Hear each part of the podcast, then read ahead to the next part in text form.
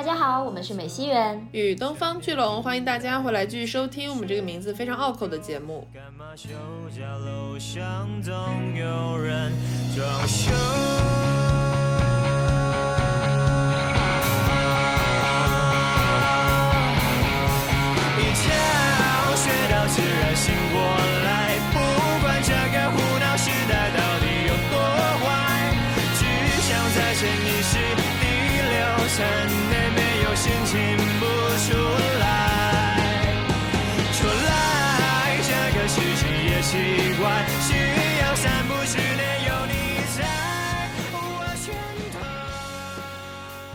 节目呢是比较特殊的一期节目，因为我们请到了一位我和龙总在现实当中的一位老朋友、老熟人了啊，然后我们也是认识了非常多年，他是一个很有趣的人吧，然后经常会有一些趣事发生在他的身上，然后最近就是在聊天的过程中呢，就得知很很不幸的，也有可能是幸运的哈，我们这位朋友被他的这个。互联网公司给优化了。就是被请出了这个公司，呃，当然这应该不是一个趣事啦，但是应该是一个蛮有意思的一件啊一个经历吧，所以我们想邀请他来分享一下在这个互联网职场上的一些故事。而且这次正好是一个很好的切入点，就是我们好像从来都没有真正的聊过互联网行业，或者说很多的互联网公司究竟在做什么这个话题，对吧？虽然我本人是一个前互联网公司的从业者。但是这个经历让人觉得有一些不愿回首，所以我们也从来没有触及过这个领域，而且甚至直到今天之前，我都不知道你在互联网公司干过。因为现在很多人都在从事互联网行业，或者是跟互联网有密切关系的这种行业，但是其实也许不在这个行业的朋友会很困惑，那这个行业究竟在做什么？大家每天都会挂在嘴边的程序员怎么怎么样？程序员又有什么区别等等？所以今天可以从朋友的这个切入点展开的去聊一聊这些话题。但是开始还是让我们的朋友跟大家做一个自我介绍吧。Hello，大家好，我是小兰，很高兴来到袁宇龙的博客。你看，这个就是一个很大的问题，我们的现实中的朋友是不擅长念出我们博客的名字的。他甚至说：“你们这两个人的名字好羞耻啊！” 是的，所以小兰最近还好吗？就是被优化了之后。属于痛并快乐着，嗯，被优化这件事情还是比较难过的吧，对吧？但有很长时间的休息，这个人还是很开心的。对，可以想见。我觉得我要是能够一下子没有工作，应该会很开心。但同时，如果是 被优化的话，也会很伤心的。好矛盾哦。但是我觉得我对这个事情最大的意见就是在于，为什么要把裁掉人家叫成优化人家？就这个真的是一个我很不同意的中文词语的使用，你知道吗？是是，英文的也很奇怪啊。英文 laid off 嘛，就是 lay off，感觉就是把你怎么说呢，就是 甩掉 那种感觉。我觉得反正都有在弱化这个事情上面的那种负面感受，而且小兰不是我身边第一个今年被优化的朋友了，互联网公司的朋友不是。我甚至我的朋友甚至都不是互联网公司的，各种行业都在被优化。哦，我有个朋友，他也是跟你做差不多工作，他也是数据分析的，但反正也是被优化了。然后另外还有什么建筑师啊，就各种行业的人。今年好像经济就是不太好，但是既然说到数据分析了，要不然小兰先来讲一讲你是怎么选择了这个职业的？数据分析这件事情，想想也是一个坑呐。其实我本科学的是金融啊，但是反正这些年大家也知道，金融行业也不行，所以当时就觉得说，可能哎学一学别的辅修课程，可能去可以转一个行业这样子，所以我的研究。究生就读了一个商业分析吧，它其实跟金融也是有一些挂钩，比方说，哎，这个财务上面啊，还是有学一些课程，但是它更多的是偏向于，比方说代码呀，然后一些预测型模型啊之类的课程。那既然都入了这个坑了，就不得不做下去。所以现在就是这个现状。然后进入互联网行业这件事情也是一个契机吧。其实你从第一份开始做起，接下来基本上就会比较倾向于互联网行业，因为还是觉得说好像看上去比较有前途，对吧？也从来没想过说有被请的这一天，是吧？就是这么一个流程嘛。嗯，因为互联网行业也很大嘛。你之前在哪些类型的公司做过呢？其实总体来说，整个从业经历有三段是跟互联网比较相关的。其实很有意思的是，我的本科毕业的时候还做过一段时间投行，哦，是吗？对，这应该也是你第一次听说吧？就是跨度还是比较大的。在互联网行业的话，做的类型真的也挺多的。我没有一个这个行业是一样的。第一个是在一个数据公司给零售超商做一些数据分析的工作。吧，然后它比较偏向于说，比方说做客户画像啊，然后做一些价格驱动的一些模型。然后第二个是在类似于携程之类的平台做，大家也知道携程，我就不多做介绍了。然后最近期的一份就是把我请出去的这个公司，大概是做一个物流平台，可以想象成说呢，就从 A 点到 B 点，你想运一个货品，想要省时间，然后省事，你就把这件事情整一个交给我们公司去做。就是我一直有一个好奇的点啊，就是因为老是说互联网行业，互联网行业，但是听你这么讲下来，就这三个公司它的业务其实都挺不一样的。就说互联网行业它到底是指的是什么？结果你会太蠢了吗？不会不会，因为太多人其实有这个疑问吧，就是因为你去搜索引擎一搜，实在是太多这个解释了，所以大家也觉得啊。天哪，五花八门的，然后非常复杂，有些形容起来，就我个人一点小拙见吧，概括一下，它大概就是以互联网为基础啊，做一些产品或服务的这样一个行业或者这样一个行为。所以其实，在互联网行业里面也分很多的，因为像你刚才说有旅游的互联网产品，但是它的核心业务还是做旅游行业嘛，就是旅游的东西，对吧？然后其他的可能，比如说艺术，一个艺术买卖的一个 A P P，但是它还是会做很多艺术相关的东西，就是感觉它的核心不一定是跟互联网相关。是，我觉得这个就分很多种不同的情况了。像你刚刚讲的这种，都是很典型的，他使用互联网做一个工具来让他自己的业务流程变得更加的优化。这里的优化是真的优化的意思，就不是我们之前说的那个优化，对吧？就我觉得像你看，你现在在做艺术行业，那艺术行业肯定有很多以前完全线下操作、打电话、写信、写邮件沟通的内容，现在可以被比较完整。放到比如说某一个平台，或者是某一种交易，或者是某一种展示的方式，就放在网上。那这个完全线上化的过程，就是需要大量的互联网工具和互联网工作人员去辅助嘛。那专门做这个事儿的，专门给艺术行业提供互联网服务的，那就是艺术互联网行业。然后就是旅游互联网行业，然后零售互联网行业。对对对对对，是的。然后像刚刚小兰说的，像携程那种，就是很典型的。以前这些事情，我们小的时候都是旅行社在做嘛，就是你去旅行社，然后旅行社帮你提供服务，他帮你打点这些东西。现在这个旅行社就从一个线下的办公室变成了一个线上的大平台。那这个完全从线下转为线上的过程，也是需要互联网辅助的，所以互联网不一定是在 C 位啊，是，但是也有一些互联网完全在 C 位的，比如说什么 Facebook、微信之类的这种，抖音。你为什么突然说起了 Facebook？Facebook 没有，就是它没有互联网，它整个业务没有存在的价值和意义，它就是因为互联网诞生了，他们才有了这个业务。那这种就是完全以互联网为核心在发生的内容，对吧？所以我觉得还是蛮大区分的。就是如果在互联网这个大行业下面去细挖，会有非常五花八门的种类。那互联网行业里面这么多人，对吧？大家都是程序员吗？应该也不是，应该有很多非程序员。确实，但是程序员还是大家比较听得多的一个职位吧，对吧？其他非程序员的话，就比方说我们这种数据分析师啊，前线的运营者啊，先把我自己作为 C 位说一下哈。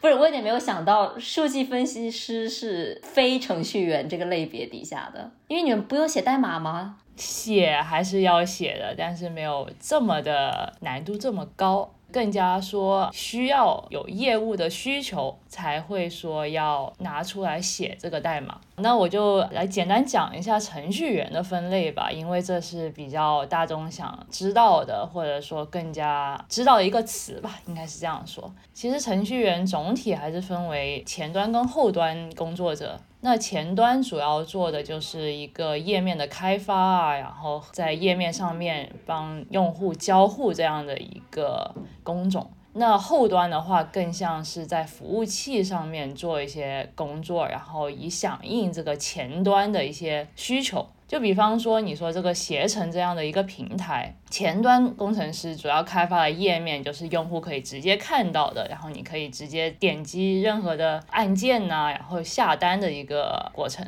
然后后端的话呢，就是我们经常听说 debug 啊，debug 就是后端的人他要保证这个服务器的流畅啊，然后他可以随时响应前端的这样一个需求。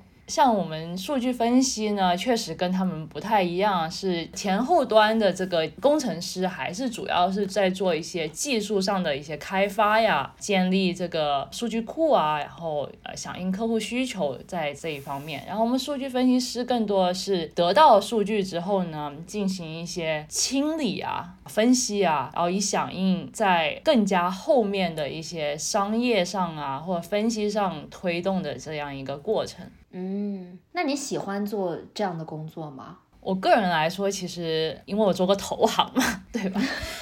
没有比较就没有伤害，是的，是的。啊，投行确实时间上肯定是更加的不自由，然后更加的需要面对客户啊这一块。那像我们数据分析，虽然还是有很多，包括像做咨询的话，就是更多外部的这个客人，然后如果内部的话，主要是内部就是响应一些各个部门的需求嘛。但是他总体来说，还是更多的时间是自己专注在自己这一块，要写些代码呀，然后去做一些研究啊、分析这一块，就自己花的时间可能比较多。那我可能比较是理科思维吧，所以就更加喜欢就现在做的事情。当然也不是现在做的事情哈，因为毕竟被请走了，好伤心啊。嗯，那要不就聊一下你这个被优化的事情怎么回事啊？这样吧，简称优化我的公司为 A 公司吧，这样听起来比较方便。然后大家不要去因为这个首字母去猜什么公司啊。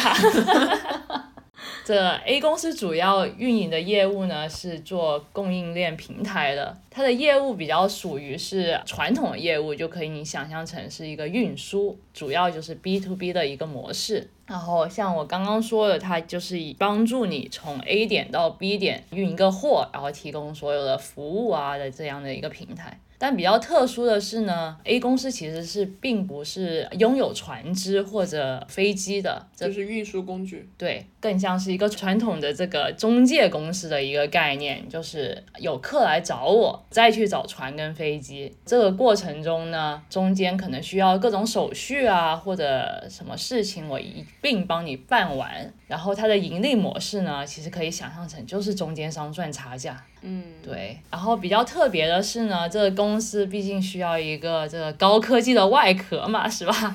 所以他会提供给客人他的一个呃数据看板，就方便去追踪他每个货啊运到哪里啊，然后方便就是随时在网上去查询这些手续之类的东西。那我个人认为，它刚开始的时候前景还是不错的，因为传统行业确实也是需要一些高。科技去辅助的，然后它目前也是一个还是前一百的独角兽，那听上去还蛮蒸蒸日上的呀。它为什么会裁员呢？就是它现在目前其实已经经过了两轮裁员了，当然每一轮裁员的原因都是比较不一样的。第一轮的裁员其实是在今年年初。由于公司想往更高科技转型，其实公司一有钱就喜欢做产品，这是一个很 初创公司的现状吧，我认为哈。然后在去年九月份的时候，我们的这个创始人呢，从某大型公司非常成功的公司，请到了一个也很出名的一个 CEO 吧。其实网上一查，全是他的消息。嗯，对。然后陆陆续续，他也带来一些高层啊。来了之后，就是方向上会有一些变化。像我刚刚说的，我们公司可能还是本来属于比较传统的运输行业嘛，因为当时又融了一轮资，所以他觉得有钱了，然后就开始搞点事情。开始烧啊，烧啊，对，烧的主要方面就是又有想做产品的心了，就是各种我有一个想法 这种心态出现了，然后他有很多很多想法，然后这样就是导致说需要做产品呢，就需要更多的这个程序员。然后程序员的薪资其实也是比较高的。那在这种情况下呢，可能他认为在这个前线运营者呢，可能之后会被替代，所以在第一轮大量裁员的时候呢，虽然就是总体听上去只是可能裁了百分之十几到二十这样子，但是大批大批量的可能说一线工作者啊这些运营者来说，可能已经裁掉了百分之四十到五十，所以第一轮裁员大概是这个情况。我想问一下，他想做什么样的产品？因为我们本来是一个 B to B 的一个模式嘛，然后他现在做的一些东西会更加推向于一些更小型的公司啊，就是中小型企业，甚至于说他把我们这个商品作为一个产品变成了说啊，可以放去像 Shopify，就是一些 A P P 上面可以直接贩卖这一个服务这样的一个形。位吧，我我跟龙总都露出了疑惑的这个表情。对，就你可以想象，本来他只做 B to B，他现在就是觉得好像这样的客人没有那么多了，他一开始有点想做 B to C，但是这个 C 呢，又不是单纯说就很个人，他还是可能是一些小型的公司，甚至于他不能说小型公司，就可能淘宝啊一个对店家之类的。哦，这种都算是 C 啊，个体户，个体户，OK。那这样的话，你们就没有前线的运营了呀？裁了很多是吧？是的，是的，这也是可能想要变成一个从传统到这种更加自动化的一个过程的一个缩影吧。这个我还蛮能理解的，就是最近有好多这种案例。就是那种我搭建了一个平台，这个平台它虽然本身有一定的功能性，但是它的对客的部分，大部分时候还是人力，就是普通人、普通的人类在完成的。然后他们现在很多人的想法就是说，如果我这个平台搭的足够智能化，那么我其实对客的部分就不需要这么多人类来完成了，我就可以把这些人类都优化掉，让这个平台自己跑起来。这样说的话，就能理解他为什么大量的裁了人，就是前线的运营，然后招了大量的程序员去优化这个平台的智能化问题吗？你知道我想到什么吗？就是关于这些所谓互联网公司，其实并不想要人类这件事情，或者说想要尽可能的减少人类的这个事情。很讽刺的是什么？我有一个朋友是海外的一个公司啦，他们当时也是宣称自己是 AI 服务，就很很多年前，就他宣称自己都是 AI 客服什么什么的。然后，但是，但是他所有的所谓的 AI 客服全部都是人，就是真人。你知道吗？好尴尬就他们在，对，他们在纽约，反正是美国吧，反正就是招了一批这些人类来装作是 AI，然后呢？最惨的是什么？这些人后来都被裁了，原因不是因为他们发明出了什么很新的一些产品或者技术取代了人类，而是因为他们找到了更便宜的人工，就是把这批人这个工作外包给了你知道东南亚的国家，就这个事情很荒唐，我觉得。是的，而且因为他一线工作者的工资收入大部分时候就是没有程序员高的，他是通过这种就是感觉我们要做一个大项目的方法，然后把这些成本可能更低的职位裁掉了，大量填充了职位高的程序员工作之后，但是效果基本上都是不达预期的。这个时候就会发现我们公司烧的没有钱了呀，就是你明白吧？很多公司都是这样走向灭亡的。对，这也是为什么产生了第二次的裁员呀。这也是一个悲伤的故事吧。其实他也没有来很久，这个 CEO，但是在今年的九月份，他跟我们这个创始人的理念有些不合，他做事方式也比较激进。其实你当时有钱是有钱哈，但你可能好好专心做一两个产品是可以。他是直接推动了可能五到十个新产品，就是非常激进啊！激进的同时，他又很过度的承诺说这一个会给一个什么回报，所以这一件事情就让我们这个创始人就很恼火，就是我给你钱了，你又没做出来，你还天天跟我吵架，就大概是这样一个情况。但是这也是我们可能听到的一些 drama，所以我觉得他这种情况的话呢，也导致了。说他们最后崩裂了，所以他在被请走的时候呢，他说自己是因为要去参选议员，就给自己一个台阶下，所以就很搞笑。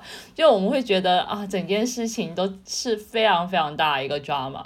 特别是我还有在美国的朋友，知道我之前在这个公司，还专门来问我说：“你们公司是不是快不行了？怎么 CEO 都去参选议员了？对，都去从政了，对，都去从政了。所以他后来去参选了吗？啊，当然没有，就只给自己一个台阶下。”然后还有比较有意思的事情是，他在领英上面写说，我们这个 A 公司并不是他的一个工作经历，而是一个学习经历，就他根本就不认可说这个是一个工作经历，你知道吧？反正就弄得很难看了，我会觉得就是大家都挺不体面的。所以第二轮裁员的第一个被裁的人就是这个 CEO，是吗？是的。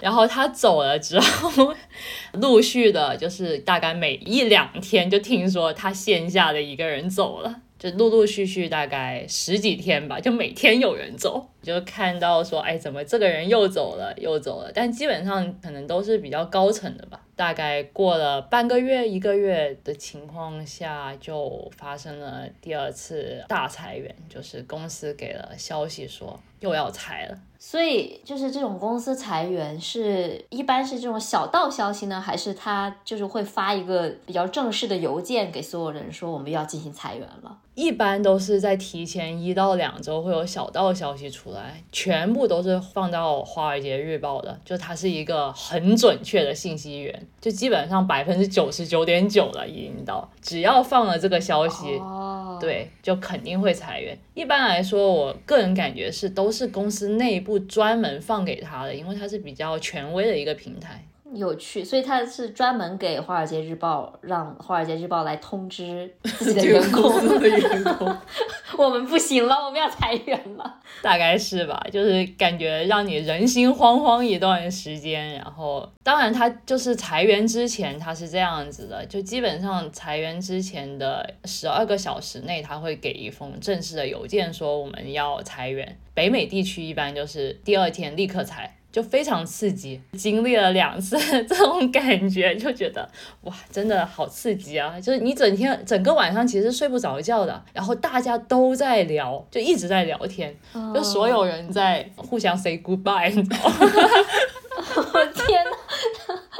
好悲伤啊！这种你都不知道会不会到自己头上，因为你不知道它标准是什么。它不是说绩效考核，就是每年按照说我不达标 KPI 的人，你就会自动被优化掉。它是这种大规模裁员，那就真的是不知道会落在谁头上了。哎，但这里有一个问题，就是你刚刚讲第二波，因为你现在是讲到说那个理念不合的 CEO，他等于说带着自己的人就慢慢的就走掉了。那为什么会危及到普通员工，比如你自己？刚刚不是说他烧了不少钱嘛？那当然，这个公司盈利是肯定受到影响，对吧？同时，最有意思的是，在裁员的前两个月，他还花大价钱去收购了别的企业，所以就真的没钱了。我估计是 为什么呀？我就想问为什么。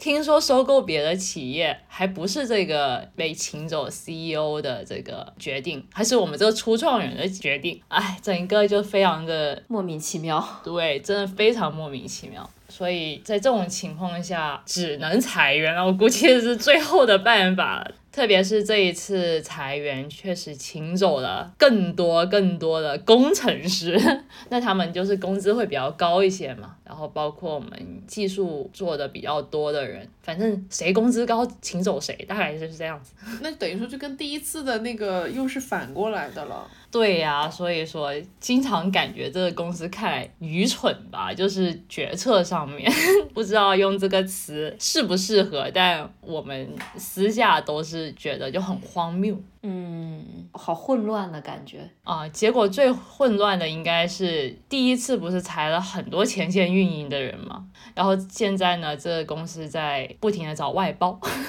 就他又需要这些人。是的吧？因为毕竟你们还是要跟客户打交道呀。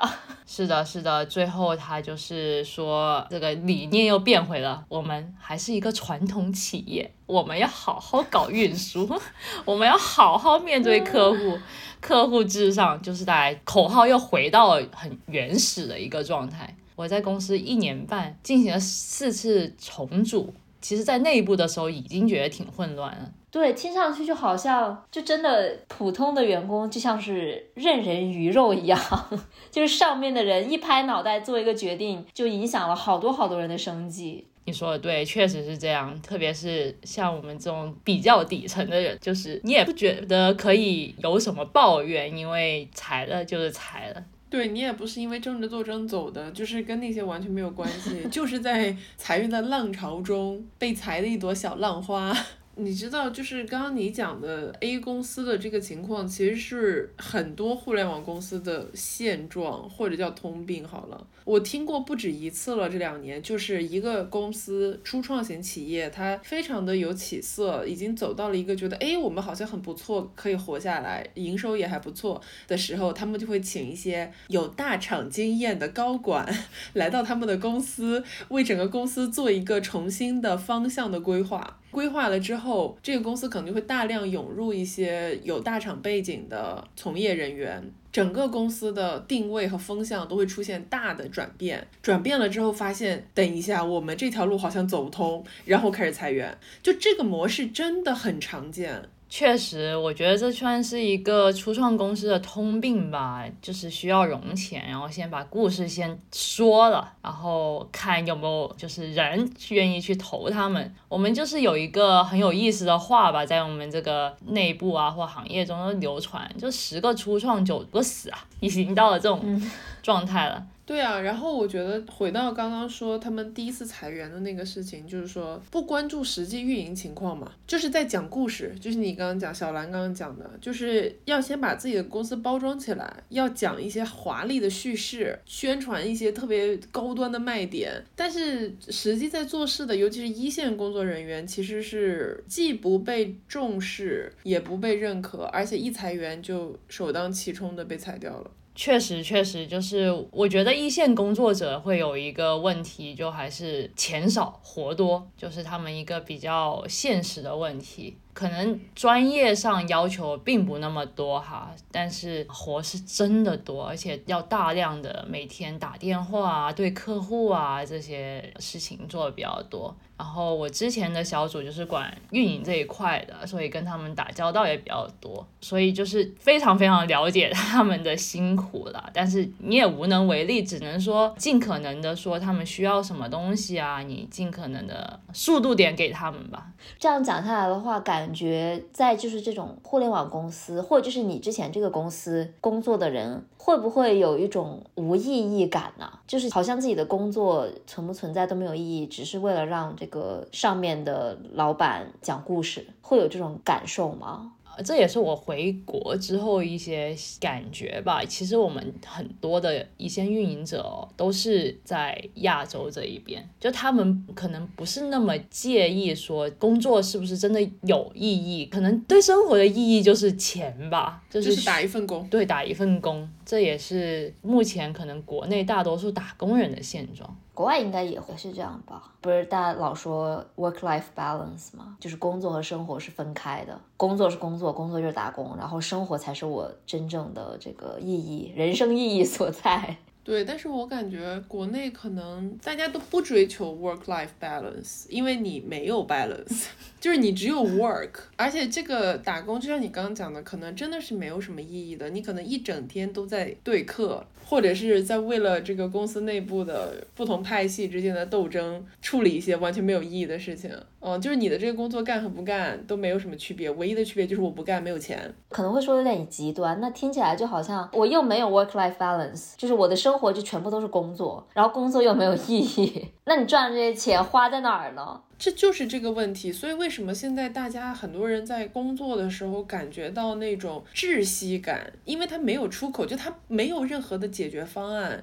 因为有的时候你就是在一个这样的工作当中。而且在现在大家都在大批量优化的情况下，你就是很多人都说我有一个这样的工作，我就已经很幸运了，就是我已经没有被优化了。嗯，我在想这种文化就是没有生活，一直都在工作，工作其实也没有什么意义，但你还是要不停的工作。这个这个文化是不是互联网公司带坏的风潮，就带起来的一种风潮？这个也不能把锅甩给互联网公司吧？我觉得，我因为我觉得所有行业现在都不可避免的。在我知道，我知道，因为就现在它已经蔓延到所有的行业了嘛。就是我想，因为以前好像没有这么严重。互联网公司与其说是它有这么，就是你刚刚说的没有意义的这个风潮，不如说它有一个真正的特点，就是它特别特别追求要快。这个是真的，然后我觉得可能有些事情是伴随着这个对于快的追求而产生的。还是说回到 A 公司的这个例子，就是你看他，他为什么说要快？就是我有了钱之后，我马上就想要用这个钱去创造更多的钱，然后他要出结果要快。你所有的项目一年之内没有产出，这个项目就差不多可以砍掉了。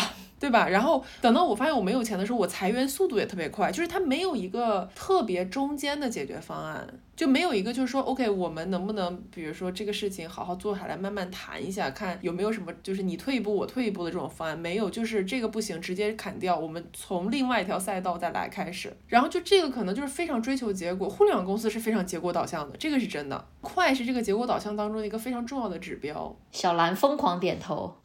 所以就为什么大家就感觉到那种就是喘不过气的感觉嘛？因为你所有东西都要快的时候，你很多时候质量是没有办法保证的。然后你也不可能说我那么快就能出结果，因为有些事情它就是需要时间，对或者是做出一些错误的决定 和决策。没错，就是整个船就要沉了，就走歪了，撞冰山了，对吧？确实，现在听起来龙总是真的在互联网做过呀。是呀，我说过呀，并且有很多抱怨，我有很多抱怨。你知道，我觉得互联网行业发明的一个最让我也不能说不可思议，但就是一定程度上不可思议的东西是什么吗？有一种互联网公司是专门给别的公司做人力资源系统的，它其实不产出任何价值。这个人力资源系统就是为了让公司能够更好的管理自己的人员。就当然大家就很熟悉的钉钉这种也算是，但是钉钉是一个更大的平台，它就是你直接注册账号就能用嘛。有一些就是会非常定制化的，就是说我这个公司我有足够的规模，我要一个互联网公司来给我搭建一个自己的人力资源系统，然后这个系统要满足我公司的各种什么考核、考勤、各种指标的要求。但是你知道，就是做这个系统的过程当中，这个公司可能自己就已经倒闭了。你明白吗？就是我觉得这个事情就是属于又回到了刚刚说要优化所有指标的这个问题，就他们想优互联网优化一切，但是这个优化的过程它是不可能一步到位，就互联网解决不了你所有的问题。但是大家有这个幻想，就是我只要互联网方式工具介入，我的问题全部都能迎刃而解。我觉得你说的这种呃叫什么人力资源的互联网公司，现在应该要出一个新的产品，就是如何裁员。他们有啊，他们有那种非常具体的指标考核，然后就直接就不用说，比如说领导，你去问领导说我们要裁掉谁，就直接拉表，表最后四个淘汰，真的呀，扎心了啊，小兰，不停在叨我。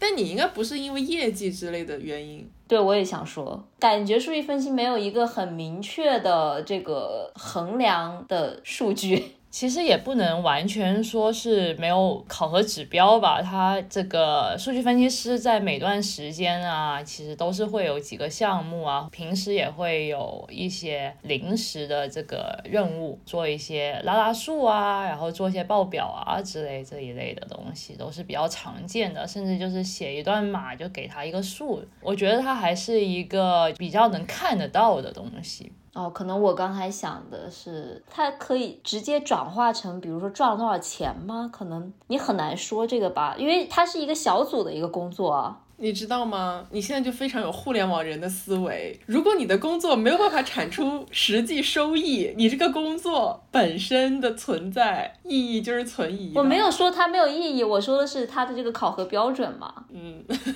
大方向来说，肯定，特别是像我自己的话，比方说面试吧，问到我说你比较在乎的事情是什么，就是在工作上面啊。其实我比较大的两条，第一条其实是人跟工作环境吧。第二条就是这个工作对我的价值怎么说呢？价值你刚刚说的对，第一点肯定是很重要，是有没有真的产生，真的是赚到钱了，对吧？这是比较明显的一个标准。然后第二点的话，其实啊，如果在一些工作流程中你去进行了一些优化呀，或者可以加快进度啊，帮忙。那它其实也是一种价值，因为它可以减少就是人花时间去做这些事情，那人就能做更多的事情。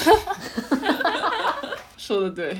对你花同样的价格让一线运营者，就比方说你帮他们优化某个东西啊，然后自动化某一个东西，然后对于他们来说，可能在某些比较困难的事情上面又觉得比较轻松一些了。那对于他们来说，花更多时间去做一些更多面对客户啊或者怎么样的，就是在数字上面，他们可能就不需要说自己干一些就自己本来需要大量的手动去做的事情。你这样说真的是很有价值呢。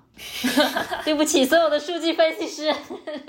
那就讲一下你这个 A 公司，你个人收到消息前后的这个部分吧。哎，好的。像我刚刚说的，就是在裁员的前一周呢，这个《华尔街日报》已经放出了消息嘛。基本上我们都是确定是肯定是在对吧？下周或下下周肯定是有这样一个行动了。那对于我来说呢，就是刚好决定要回澳洲了。这个消息对我来说其实是有点喜忧参半的，就是被请走的感觉肯定会是不好的嘛。但是你想想，好像可以拿赔偿金呢，心里面又感觉有点乐呵呵的。其实我是做了两手准备的，第一手准备是说真的拿钱走就拿钱走了，对吧？第二个准备是在可能裁员消息放出来的第二天、第三天吧，我就跟我当时的经理已经聊了一下，说如果我还有幸待在公司，那我能不能去澳洲远程工作一段时间？然后他的意思是说他应该没太大问题，但是看结果，就是我的经理可能也想，我都不知道会不会被裁。你还来跟我说这件事情是吧？所以就是这样一个情况。然后我觉得心情还是比较复杂吧。我们是周四宣布裁员的，然后周五美国那一边就已经开始裁了。亚太地区呢是在下周一裁，就是把这个心情又延续多了一个周末。我的天呐，我的那个周末真的过得非常非常割裂。哎，我觉得这也是一个大 bug，就是我周六的时候，我的内部通讯软件被撤销了几分钟吧，或者几个小时，然后刚好被我发现了，后来又可以登录回来，所以我就感觉它可能是一个测试还是怎么样，但是就是可能被我发现了，所以我就有一定的预感说啊，好像有可能是不是我这样的一个情况。反正整个周末就没睡几个小时觉吧。到了周一早上的时候也很早醒，可能六七点就醒了。然后七点十几分的时候，立刻就收到 HR 的消息说啊，你被裁了。就真的是大大的，就你被裁了，差不多就是就字面意思就通知。我天呐。你的职位被影响了，就他不会说的那么的让人难过。对，还是比较复杂。第一就是说，看到那个信息上面就已经说了有合同，大概赔偿金是多少，我看觉得还算体面了。但第二点还是觉得说，就是有一种是为啥是我呀的那种感觉，是吧？是，很能理解。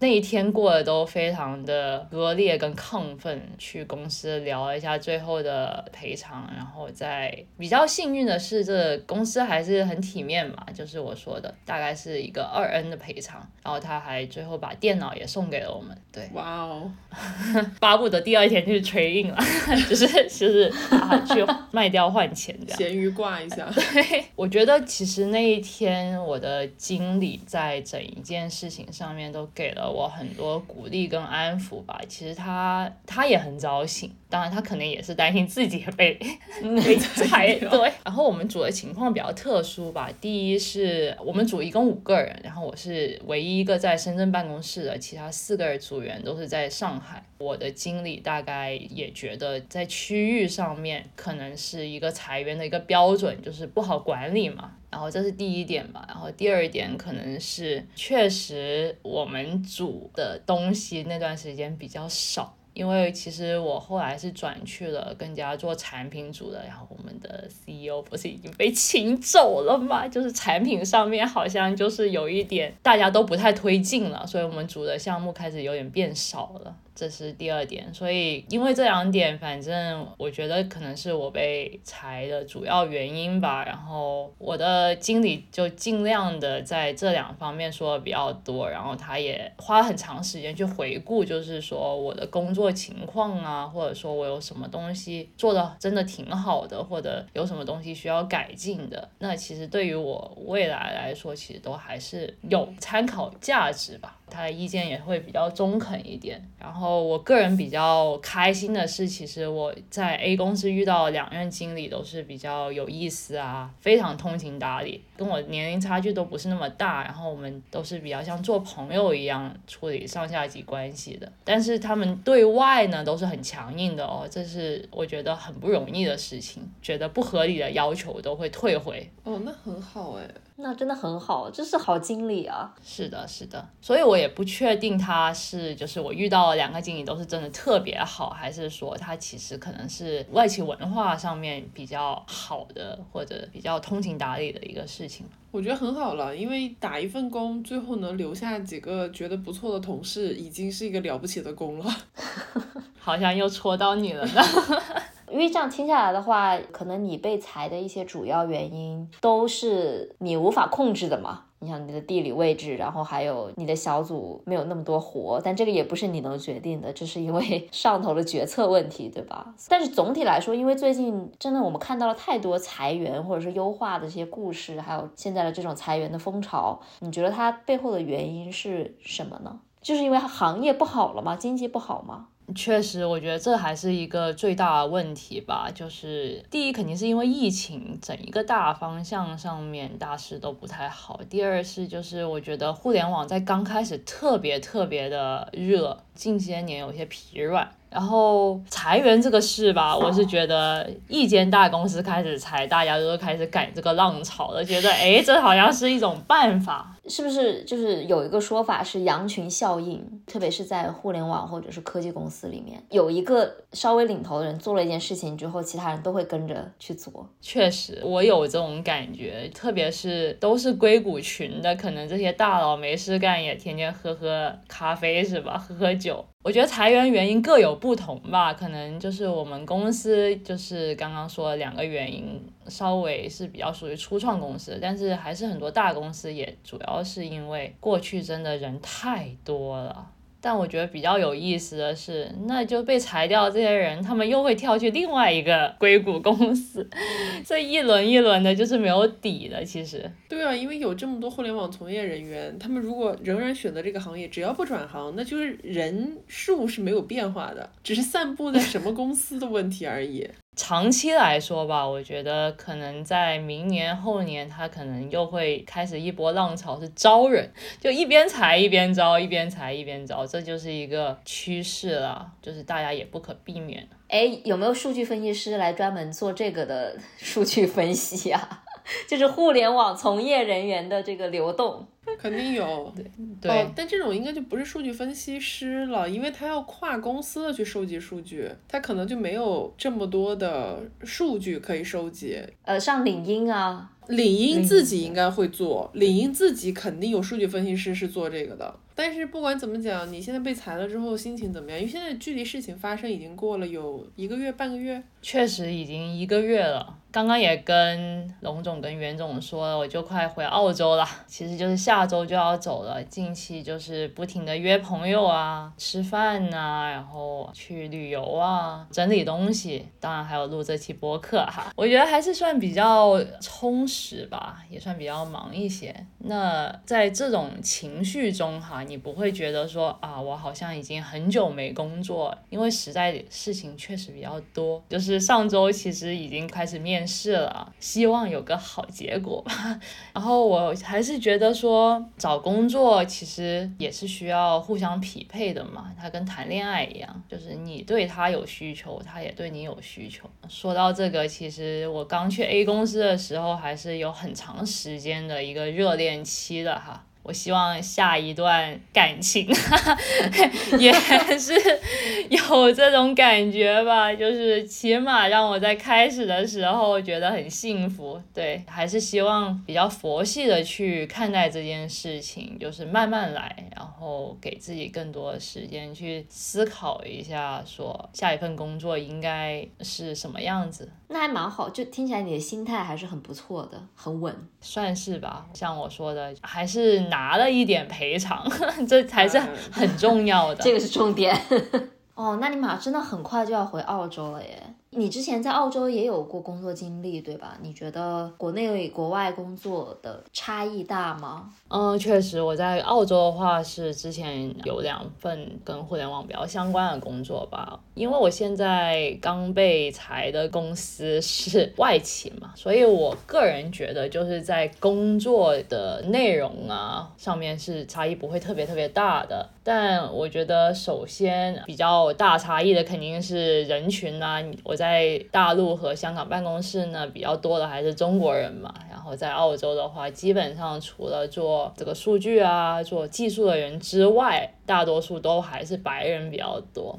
其次，我觉得是工作时长吧，这也是让我觉得有点小难受的事情吧。在国内工作，它确实就是每天都会多那么至少一两个钟吧。其实外企已经还好了，就如果你真的去到一些大厂的话，那他给的时长那是，其实我是觉得是没有限制的，是无法想象的，因为他很很多时候可能周末他盯你一下啊什么之类，他可可能你就是要回他，对吧？然后我觉得 A 公司的话已经还算比较自由了，虽然我说可能每天时长会稍微多一点，但我们都是像项目制的嘛，一个周期完成多少量的工作这样子，然后是以完成工作来看说你的算是 KPI 吗？还是你的能力吧？然后另外我觉得感触最深的是就是在工作上面是否会成为朋友。我之前在香港办公室的时候呢，交到了不少朋友，因为在香港办公室待的还算比较长。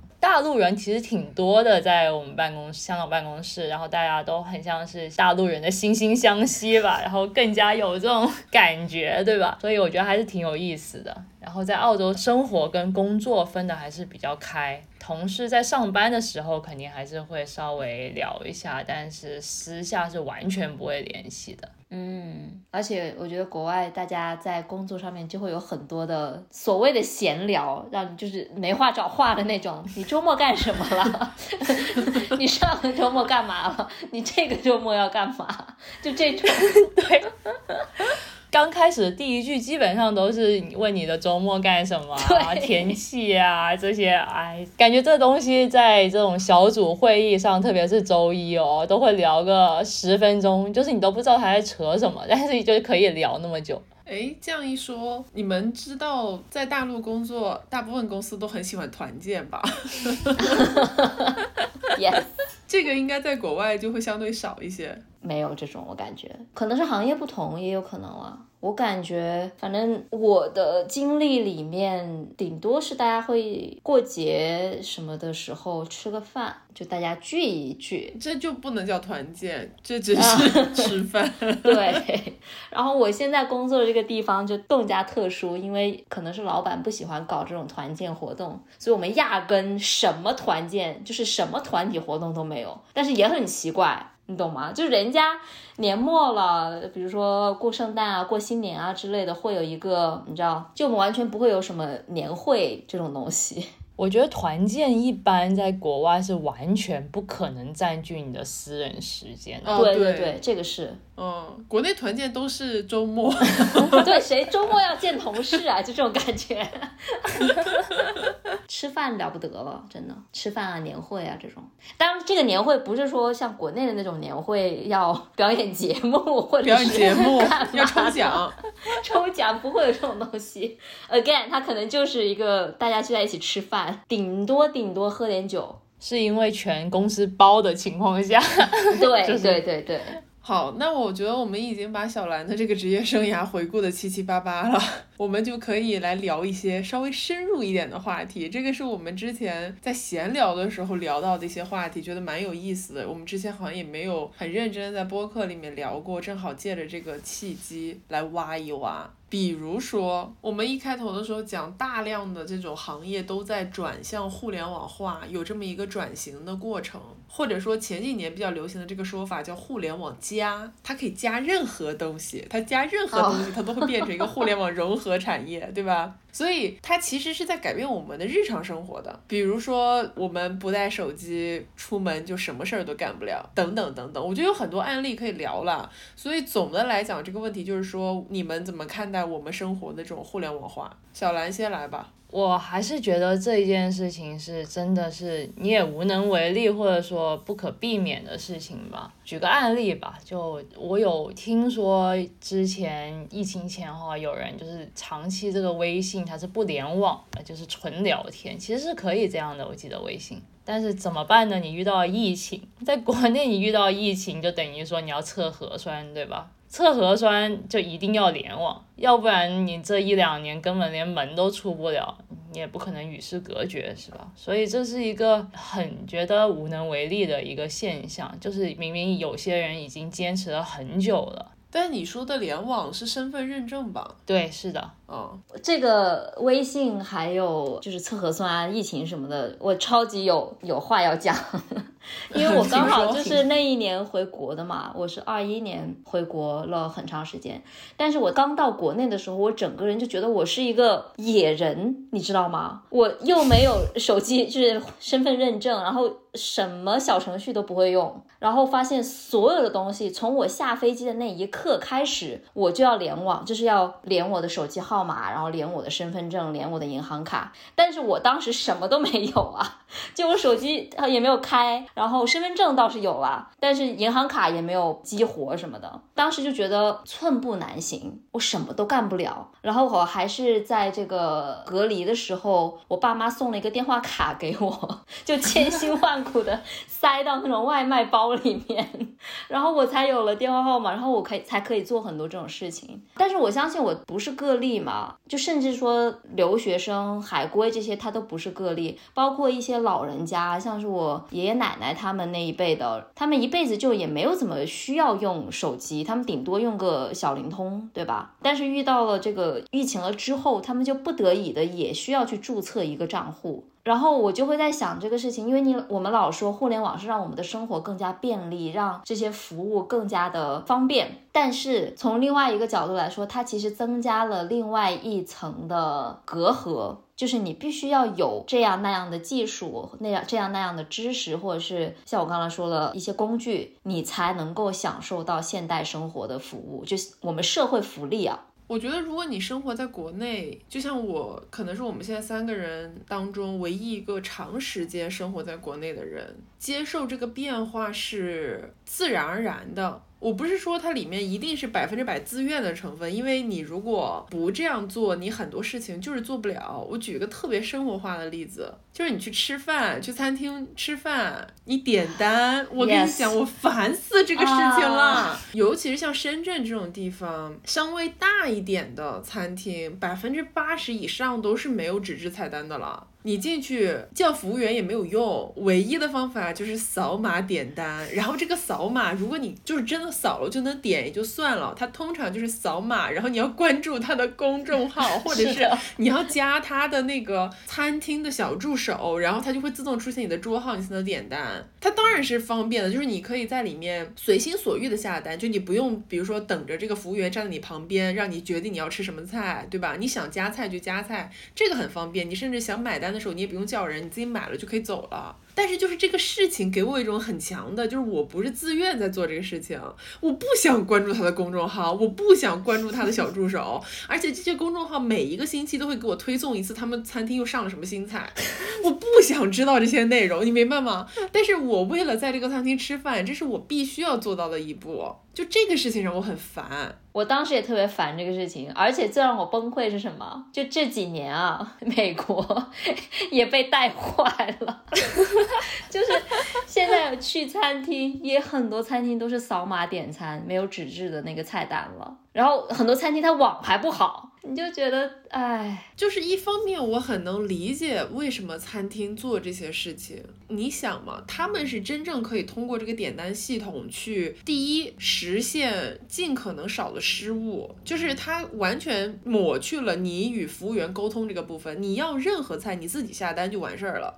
那等于说在这个过程中，比如什么漏单呀、少下呀、错单啊，这个事情是完全可以避免的，因为责任在点单人自己就是。在客人身上，这个过程中，相当于服务生作为这个餐厅运营的一个一线人员，他只需要把菜端到你的桌上，他只需要提供一些额外的服务，这个基础的部分不会出错了。而且第二，如果一个餐厅真的，比如说是品牌餐厅，它所有的客户数据都从线上走，都从小程序走之后，它的后台是可以抓取到所有完整的当天用餐人数的。就是如果这个时候这个餐厅有一个数据分析师，那这个餐厅的这个营收，就如果他们真的。想做这个方面的一些些优化的话，是可以做的很好的，因为它所有的东西都非常的详尽，什么菜卖的好，什么时间段客人多，什么种类的客人多，对吧？对啊，而且当这个我觉得小兰可能更有发言权，就是当你把你的微信公众号跟他的这个小程序也好，他的公众号小助手也好联系到一起之后，你等于说相当于把你的个人的这个形象，你的所有的数据都分享给他们了，那他们就可以借此来做一些用户画像啊，或者是你知道用这个数据可以做很多的事情了吗？等于说你去吃饭，你还免费送了他们一大堆的这种 数据。就是可以转化为实际收益的数据。其实这一点我不太清楚的是说，就比方说你用微信点餐之后，微信是会把你的个人数据是给他们的吗？这一点我其实不确定的，因为我觉得这应该是有一定的隐私的，可能只是你的点单的情况会给他，但是确实你说手机号啊，或者这个微信名啊，肯定是看得到的，他可能甚至会根据最新的这些 AI 啊、ChatGPT 啊，根据你的头像能分析出你的年龄。大概是什么？你看现在很多人的微信号哈，我觉得我发现很多是以自己的生日作为微信号的一个，嗯，这样说好像我也是呢，这不就泄露了吗？对吧？那他很多人头像还就是自己的照片呢。对呀，所以说，因为微信是很公开的平台，相对来讲是的。当然不可能把你可能身份证啊之类、住址啊这些更加详细的东西推荐，但其实根据。你本来的一些很明显的东西，在点餐上需要用的东西，已经其实可以锁定你不少资讯了。我觉得这是肯定是的。是，所以我觉得一方面客观上我们会要承认它的便利性，就它确实让一切的运转都更加丝滑了起来。但是另外一方面，其实你想这个事情，就是他把很多工作推给了客户端，就是客人。嗯，呃，我遇到过一个很好笑的事情，是有一次我出去吃饭，然后吃的是干锅牛蛙，我还记得这个。然后我隔壁桌的一对夫妻比我们早到了，可能至少有十五分钟。哦，但是等到我们。这边的干锅牛蛙都上了之后，他们那桌仍然只有 配菜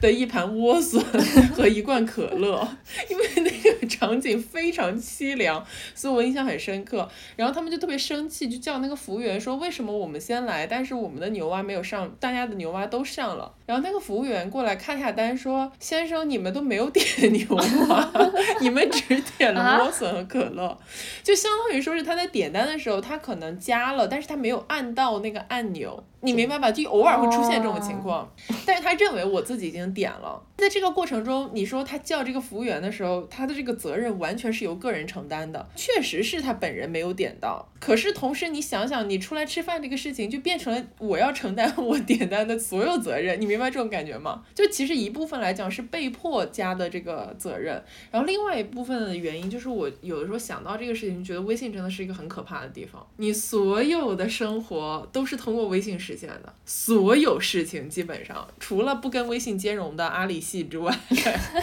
你说是不是嘛？你说我出去吃饭点单，我通过小程序也好，公众号也好，但是这些数据就像是刚刚小兰讲，他微信后台一定是通过微信走到这个小程序，走到商家那边去的，等于说微信可以抓取你所有的东西。然后这是生活方面的，更不要提什么我出行坐地铁，你的日常聊天对话，基本上可以通过一个人的微信数据完整的复原他全部的生活。是呀，以后的考古学家都不用考古什么实体的东西了，直接把微信翻出来。是的，你刚才说那个，就是所有的餐厅都需要你扫他们的小程序或者是公众号，会让我想到另外一个事情，就是因为现在很多的不仅是餐厅啦，就所有的公司他们都喜欢自己搞一个公众号，或者是甚至是搞一个 APP 嘛。这个事情我特别烦，我的手机里面会有很多感觉很没有必要的 APP，就明明可以在网页端操作，或者是打电话就可以解决的问题，它全部都要做成一个一个一个的 APP。然后每个 A P P 天天都要更新，然后会出 bug，然后什么的，我就会有一种感觉，就看着我手机的这个屏幕上面的各种 A P P，我觉得他们就是想要在占领领域的这种感觉。就我的屏幕就这么多，我的时间精力就这么多，他们想要瓜分我的所有的怎么说互联网领域吧。哎，其实有一点我想提一下，就是你刚刚说的这些 A P P 主要是国外的吧？嗯，对，A P P 应该是国外的，因为国内都在微信上面。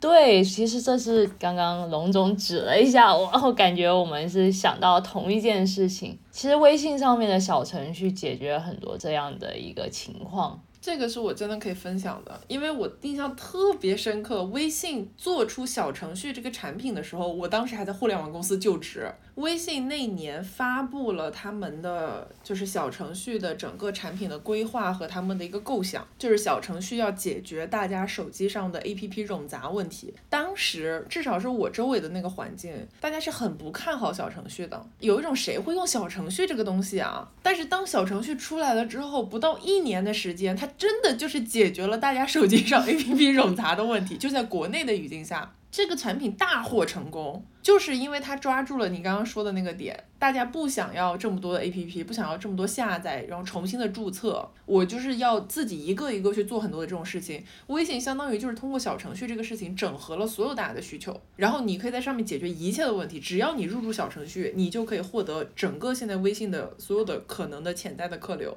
但是这个就是典型的我们刚刚讲的互联网生活的双刃剑，益处就是你不需要这么多 APP 了，你一个平台解决所有问题；坏处就是它就是一个平台呀，对，就是你把所有的人生放在这一个平台上面是很吓人的。但是当然，我们都知道微信后面又遇到了强劲的竞争对手抖音。你知道现在国内很多是抖音点餐吗？啊，不知道哎，抖音也可以点餐了吗？抖音现在有那种全网最低的优惠券或者是套餐的那种价格。天呐！啊，就他会跟很多餐厅合作，因为我也是之前应该就是今年走进了某家餐厅，然后他说你有抖音吗？你抖音上下单是最便宜的，我当时都震惊。我说什么抖 音？我都没有抖音，我都没有下载抖音。天呐，我想如果下次回国，我还得下抖音。就是说时代在变，你知道吗？微信发明出了小程序，它大量的占据了市场份额之后，一定也有别的公司心里想，那微信能做的事情，我可以通过别的方法做到。我觉得互联网行业特别，为什么老说很卷的一个原因，就是你的竞争是永无止境、永不停歇的。是啊，我这样听下来，我觉得他们就是在竞争人的注意力。说到底嘛，你想，不管是微信、抖音还是其他的任何软件，他们想要的，他们首先要做的事情就是把人给聚集过来，把人的注意力给集中在自己身上，然后呢，再通过流量变现嘛。所以争取人的注意力是最难的。其实我觉得抖音已经验证了，这是很简单的事情。你只要抓住人性的弱点，你就能抓住人的注意力。但是问题就是说，这么多的公司只有一个抖音啊，只有一个微信，只有一个小红书。现在国内好像除了抖音之外，可能就是年龄稍微大一点会看什么西瓜视频啊之类的。但是快手对快手，但是确实那个用户还是差距比较大的。然后在国外，因为我比较了解的是，像 Instagram 已经在做直播这一块，但实在是差距太大了，就感觉抖音在美国的这个传播，特别是在这个年轻这一代，我们说是可能十几到二十岁这一群人中，他们就会觉得，就是用抖音，就是用 TikTok 是一件我很潮的事情，然后我会跟所有的身边朋友一起潮。的这种感觉不会落伍的这种感觉，但是就比方说 Instagram，我知道他也花了一些钱去找一些网红啊，去拍这拍那，但好像确实这一个影响力啊，真的是可能已经被抖音已经压过去了。我觉得还是这一句话吧，就是包括小红书啊、微信啊和抖音啊，都是同样的情况，做第一个做的人永远是最棒的。首先还是要有这样的一个魄力和思维去想到这种事情，包括像刚刚龙总说到的小程序啊，就能想到已经是很颠覆我思维的。就是我觉得有些人就是比一般人有这种创造性思维更多一点。你知道在互联网行业这个东西叫什么吗？叫做抓住用户的需求。在用户自己意识到自己有这个需求之前，先帮用户发现这个需求，这个就是互联网思维的极致体现。然后这个东西就是我们有的时候其实没有这个需求，但是他已经帮我们创造这个需求，明白吗？我们现在没有也得有了。你刚刚说的这些互联网公司都在想尽办法抓住我们的注意力是非常正确的，因为最开始可能我们确实有一些需求。但是当我们的基本需求，比如说线上聊天儿，或者说跟家人视频，或者说有一个属于自己的爱好社群，对吧？因为有很多不同的网站或者互联网公司在做这个事情。当这些需求都被满足了之后，他们想的就是，那我的公司要继续发展下去，用户还可以有什么需求呢？嗯，然后慢慢的就变成现在这个样子。现在我觉得有有一点什么感觉，就是我们的生活，我们的实体化生活在全面的互联网化。我们开头讲说互联网加，其实现在不是互联网加什么行业，是互联网加我们的生活。因为一定程度上，我们就是生活在线上的。你看，我们现在就是在线上录制这档播客，我们也是互联网公司嘛。播客平台就是互联网公司呀。的确，哦，提供的服务是需要听播客的朋友们的需求。但是播客这个东西也是创造出来的需求。但是你想，在播客之前有收音机，有电台，嗯，所以它也是一种互联网化的转向吗？也是也是，其实说到需求这个事情，突然想起了当年刚去美国，可能是一一年底的时候，当时为了跟父母聊天或什么用的通讯工具有太多了，可能聊天是用 QQ，视频是用 Skype，然后什么对什么东西用 MN。对时代的眼泪，就真的直到微信出现哈，就改变了太多。就是有些人也可以说是可能能认识到了需求，也可以一体化。我还记得微信发明了微信红包的那一个春节，你知道吗？就是 我印象太深刻了。就在那个春节之前，微信就只是聊天软件嘛。然后在那个春节之后，微信就变成了大家收钱的软件了，你知道吗？然后最离谱的就是这个是真事儿，我的姥姥姥爷他们就是每年过年之前去银行取出来现金，然后给比如说我妈妈，然后就跟她说，我拿现在的两千块钱给你换你两千块钱的微信转账给我，然后这两千块钱是我拿来春节的时候给小辈们发红包的。哦，天哪！好暖心哦，天啊！对，但就是你能明白吗？就这个世界已经变了，就是老人家也在其中一起改变着。但是你知道，我觉得比起微信红包的发明，更加颠覆的是什么吗？是抢红包的这个发明。就是转账这个不是什么大事儿，重点是抢红包。是是的。这真的很有意思，我们确实有一个群，就从有抢红包开始到现在，应该已经七八年了。哇，每年只有春节那段时间会说话那个群。而且真的，以前以前过春节的时候，大家起码还会一起看春晚、包饺子。现在过春节，就是所有人都在看手机，要抢红包。对呀，因为这就是我们的生活线上化的一个具象化体现。而且，如果因为你在包饺子没有抢到红包的话，你会巨生气，就有一种我刚刚有一个大包没有抢到。嗯，我突然想到了一个问题吧，其实我还蛮想问一下你的，就是为什么我的手机会这么了解我？就是。就甚至都不是说，因为我知道肯定有很多的这个手机软件，它有点在，有点像是在收听、监听我平时的对话，或者是可以怎么样监视我的聊天记录这样子。这个我倒是还能理解。就比如说我跟龙总发微信的时候说了一个什么产品，然后呢，我的 Instagram 会给我推那个产品的广告，这个地步我还尚且能够理解。但是我觉得有最离谱的是，比如说我去超市，我看到了一罐酸奶，一个品牌的酸奶，然后我拿起来了，然后可能看了一下。然后呢，我没有买，或者是我买了，不重要。然后我我就这样子经过了它吧，回头我就会发现我的手机给我开始推这个酸奶的广告了。我觉得它应该不会那么巧，就这个是怎么做到的？这个我也想知道，这个我也想知道，这太吊诡了，这有点过。因为我也遇到过这种事情。因为就是如果你真的发出了声音啊，或者怎么样，我觉得还是可能的。但是就是你只是经过拿起来一下，你也没有说什么的话，那还是这一个确实。有点超出我的理解范围了。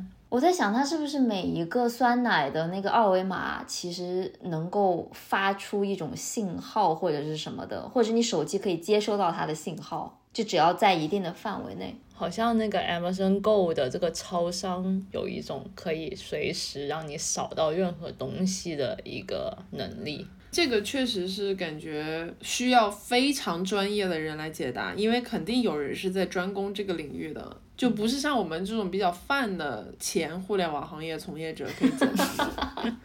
欢迎大家在评论里面告诉我们答案好吗？我真的很好奇。对，但是就哪怕不是你说的就这种级别的，你就光说讲话，我已经觉得很可怕了。什么？我晚上跟你讲说，哎呀，我好想喝咖啡啊，然后结果什么打开，比如说小红书就开始给我推荐咖啡比价，什么哪家咖啡最好喝，就这种，经常小红书、豆瓣广告，我老天爷，特别精准，真的是我前面刚讲完话，第二分钟打开就会看到。我觉得还是语音识别肯定是有能够确实接收到你的这些讯息。另外，其实像 iPhone 的话，好像是后台现在可以关闭这个数据分享的一个按键吧。但我感觉好像也没有什么用，因为就是对啊，我我关了，但是它还是在 猜你喜欢。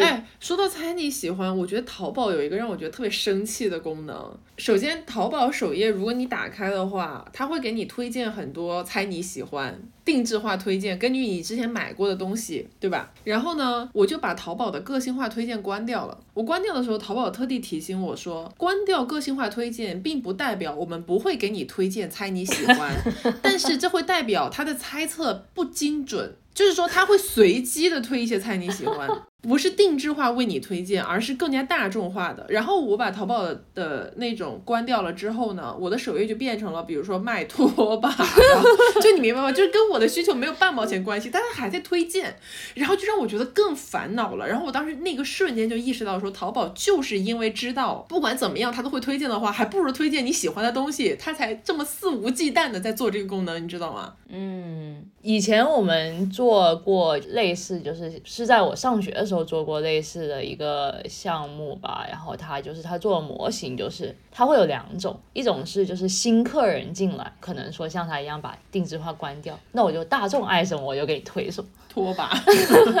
就生活中肯定需要这个东西，我就给你推，对吧？另外一种情况就是根据你自己的历史记录了，所以其实它是有两，就是它肯定做很多类模型，就是我当时项目还比较简单一点，所以它基本上两类模型就可以完成。嗯，但肯定都是你需要，就你总会需要。但是就很烦。对，在你需要这个拖把之前，他就已经猜到你需要这个拖把了。就看你买不买。嗯，不买，气死我了，就是那种逆反心理，你知道吗？我小红书也有点这种，因为我也是可能今年才下载小红书的嘛。为了我们的播客，我去下载了小红书。然后呢，一开始打开的时候，我就关掉了那个猜你喜欢的功能，就发现小红书真的好无聊，因为它整天在我首页上面的都是什么小帅和小美的一个恋爱故事啦，或者是想要成为精英的三条必备的技能啊，这种东西，你知道，就跟我的生活一毛钱、半毛钱的关系都没有的东西，或者是什么吃饭视频这种，就很无聊。然后我觉得实在受不了，我说还是把猜你喜欢给打开。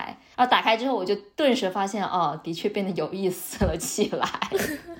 但是同时，你就会被迫接收到一些刚看了一个动漫，结果马上打开小红书就被哦剧透动漫的关键剧情这种事情。这个是我最讨厌、最烦的一点，就《咒术回战》嘛。对，是啊，但你知道小红书让我最恼火的一点是什么吗？就是它有一个功能是这样的，如果你不手动关闭，它就默认开启。这个功能是把你推荐给可能认识你的人，哦，掉皮。这个真的很 creepy。就我当时我觉得很可怕这个功能，因为我不想被推荐给可能认识我的人。如果你不去关，它是默认自动开的。然后我就同时会在首页看到一些他推给我的我可能认识的人，那些人肯定就是没有关掉这个功能的人。我随便看了几个，就发现真的可能是什么我的初中同学，你知道吗？很吓人。你怎么知道这个人是我的初中同学啊？这种时候我觉得特别可怕，所以我就把这个功能关掉了。这个时候就是很典型的，你会想说啊，如果我真的比如说想跟一些我的老朋友，我很久没有联系过的人重新建立联系，那也许这个功能是很好的，很有帮助，对吧？我可能十几二十年没见过他了，然后我突然之间发现，哎，老朋友，然后又重新的开始交流什么的。但是另外一方面，就如果我真的想避开呢？这个其实很让人困扰的，就感觉在这样的一种越来越个性化的推荐当中，老生常谈的话题来了，我们没有个人隐私。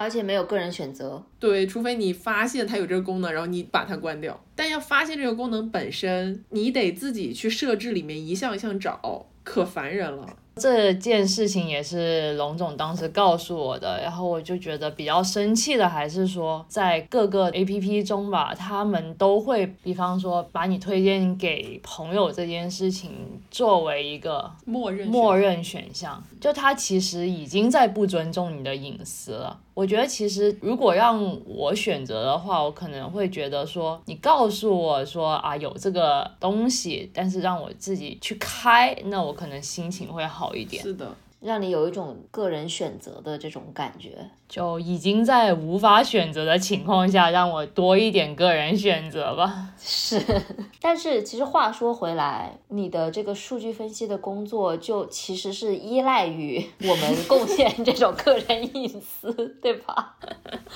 对啊，所以你怎么看待这个问题？我很好奇。就我在澳洲公司做过一个项目，是专门是做关于用户用什么方式去定他们这个行程或下单的。那在这其中呢，就是会有大量的数据。第一肯定是他们的名字啊，包括生日啊，还有一些就你可以想象到的东西。但最主要的是，它会有银行卡号。所以这件事情就只能说看得到，但像我们都是守法公民，是吧？所以就不会真的去干什么。但这件事情是有的，存在的。有人真想干什么的话，其实是有这个机会的。所以你说隐私这件事情，我觉得这也不是任何区域啊或国家不同的东西。就大数据的时代下，每个人都是一样的。就你好像以为自己把银行卡的信息已经保存的很好，或者就是电话号码保存的很好，但其实它就是只要你用了某一个平台、某一个软件。你的资料已经满天飞了，好吓人呐！这个其实我对那个银行卡付款很害怕的一点，因为你知道，信用卡在网上，尤其是订国外的一些行程、住宿这些东西的时候，你会输入你的卡号，还有你背面的那个三位数的数字嘛？但是有这两个东西，其实就很容易被盗卡。我每次填单的时候，我都觉得很害怕。甚至哦，你知道，很多时候你是需要打客服电话的，就有一些服务或者有些公司，你打客服电话之后，他会让你直接提供银行卡号和背后那个三位数，就是你直接是人工的，你告诉对方一个真人，然后他把它记下来，输入到电脑里面去。你怎么知道他会把你的信息用到什么其他地方去吗？不可能知道。所以很多人的卡都会被盗刷吗？对，而且很臭名昭著的是，我不知道你们有没有听说过，美国这边有一个那个华人超市，就是线上从华人超市里面买菜的一个一个网站，叫做 We，我直接点名了，我真的痛恨这个网站。已经有很多人发现，因为买菜的都是中国人嘛，然后很多人都已经发现了，说我们接到了非常多的骚扰电话，然后全部都是要么是中文，要么就是装作是外国人，但是其实是中国人的这种。他会跟你说，哦，你的银行卡在四川贵州机场被盗刷了，用英文说的，然后他就四川贵州 airport，这甚至都不是一个地方。对呀。是非常的离谱，很但是很烦，因为你每天都要接到这种电话或者是短信，哎这种泄露它是应该已经被披露出来了，然后有人告他们了，但是你没有办法，你信息已经泄露出去了，它就像是一个你一旦开了这个口子，你没有办法合上的一个东西。所以这个时候觉得微信支付和支付宝支付的弊端就显现了出来，因为它就扫码嘛，而且这个码是会变的嘛。相对来讲就没有那么容易被盗卡，就比起信用卡这种东西来说的话，国外其实现在 Apple Pay 还是可以好一点，所以最后还是要走这种线上流嘛，就是比起你的实体信息提供，更多是把整个支付过程变成一个线上流。是的，其实我觉得这样也挺好的，就是在这种创新中，也是像你说有利有弊吧。这个有些东西又被保护了，就是双刃剑，就是这样的一个。OK，那我觉得最后可以来分享一个发生在自己身上的真实案例，作为本期节目的收尾故事。就是我在今年的时候出了一次小型车祸，发生了道路擦碰事件。那这个事情发生的时候呢，第一时间当然就是报保险、打交警的电话。报了保险之后，我就发现我的手机里面涌入了七八个不同的电话，全部都是保险公司，然后我的不同的 4S 店的分店问我要不要去他们店里面修车。那一个瞬间，你知道他们都是在我打完报保险电话的一分钟以内来的电话，你可以想见他们一定有一个这种中央的平台，或者是这种总控平台，是第一时间反馈了我出现了这个可能需要。服务或者是救助的信息，然后这个信息散播到了所有深圳的 4S 店，你可以理解，就像信鸽一样，它飞出去了。这个事情当时对我来讲是很有帮助的。为什么？因为在一个人出现了小型意外的时候，你其实非常需要专业人士的帮忙嘛。现在，哎，我的车又要修，然后我又要保险服务，我需要交警服务，我需要拖车服务，对吧？但是你只要接这些电话，你说我需要服务，他们都可以帮你解决。那个瞬间，我是觉得很安心的。但是在那个瞬间解决完这些问题之后，你的那个反应就是哇，我的信息已经被泄露给了多少公司、多少人、多少平台。我在现代社会的真的是完全线下的一个场景当中发生的一个事件，会成为我永远的留在这个互联网记忆当中的一个事件。我的现实生活跟我的互联网生活，跟我的互联网形象是完全一比一的捆绑的。这个可能就是我对于现在这种生活极度互联网化或者是极度平台化的一个很深刻的感受，就是我真的很需要他们存在。但是我也真的有一点后怕。嗯，我记得在大数据的说法刚刚出现的时候，我就跟另外一个程序员朋友聊天嘛，就是我当时就特别反对这种分享个人数据这件事情，我觉得这个就是不对呀，我们就是要保护自己的隐私什么的。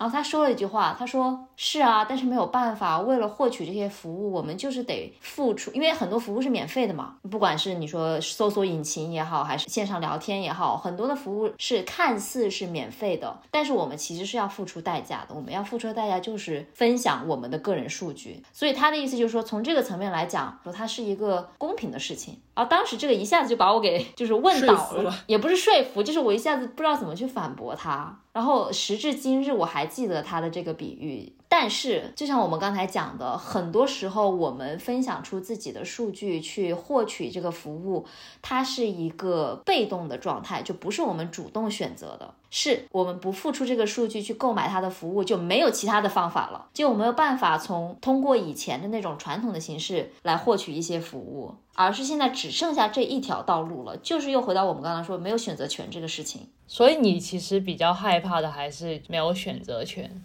我觉得可以这么说吧，就是没有了这种个人自由。但是这确实是一个不可避免的趋势，我们就是在向这个方向狂奔。而且这个就可以 call back 到我们一开头讲的，为什么现在有这么多的互联网公司和互联网从业人员。就说句实在话，其实我因为自己干过这个行业，我对互联网行业还是有一定的敬畏之心的。因为这个行业当中真的有很多人是想要通过自己的创意和努力去改变这个社会。因为互联网是在改变我们的生活，改变我们如何看待这个世界，如何理解这个世界。然后这个行业当中的很多从业者，不管是不是程序员这个身份，也想要通过自己的聪明才智去影响到一些事情。这个是我就是心怀敬畏之心的，有一些敬佩之情在里面的。当然，那些就是靠包装、靠 卖概念、不停的融资赚了很多钱的公司，不在我们的讨论范围之内哈。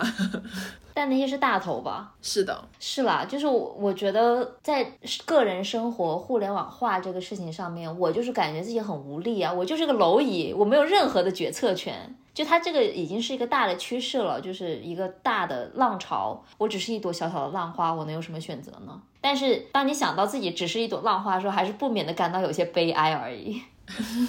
你的这个心情，小兰应该很能够理解，这就是她被裁员和优化的时候的心情啊。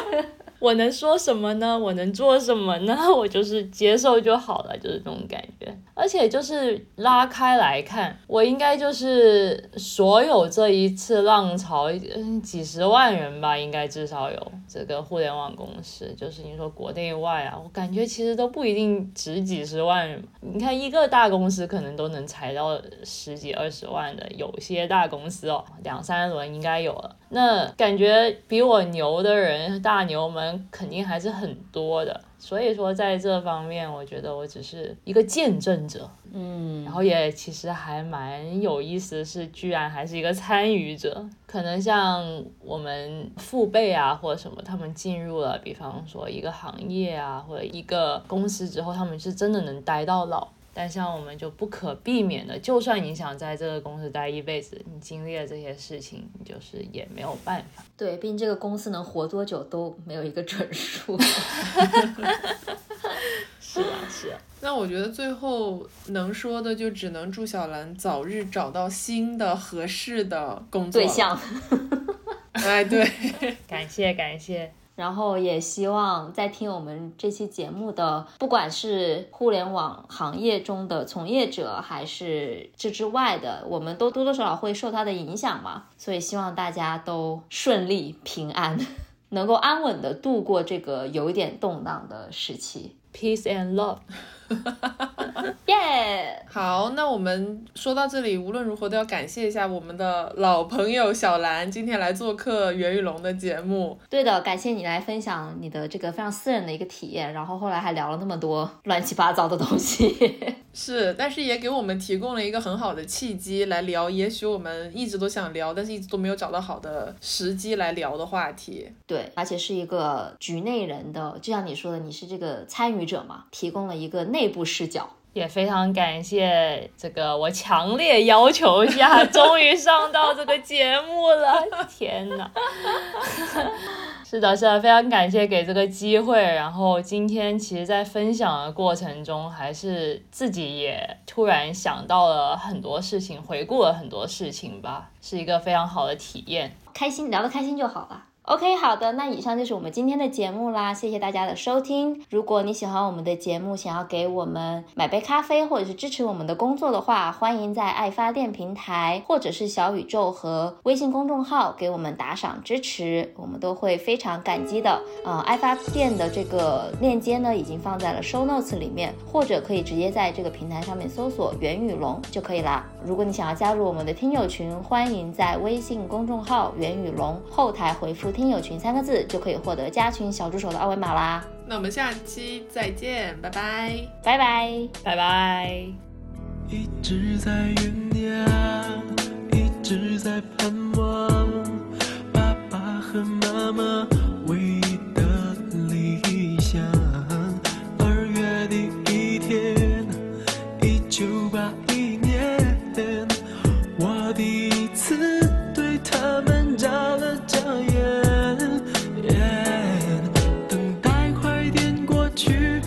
少个明天？希望这个宝贝快快长大一点一点，身体要健康，所有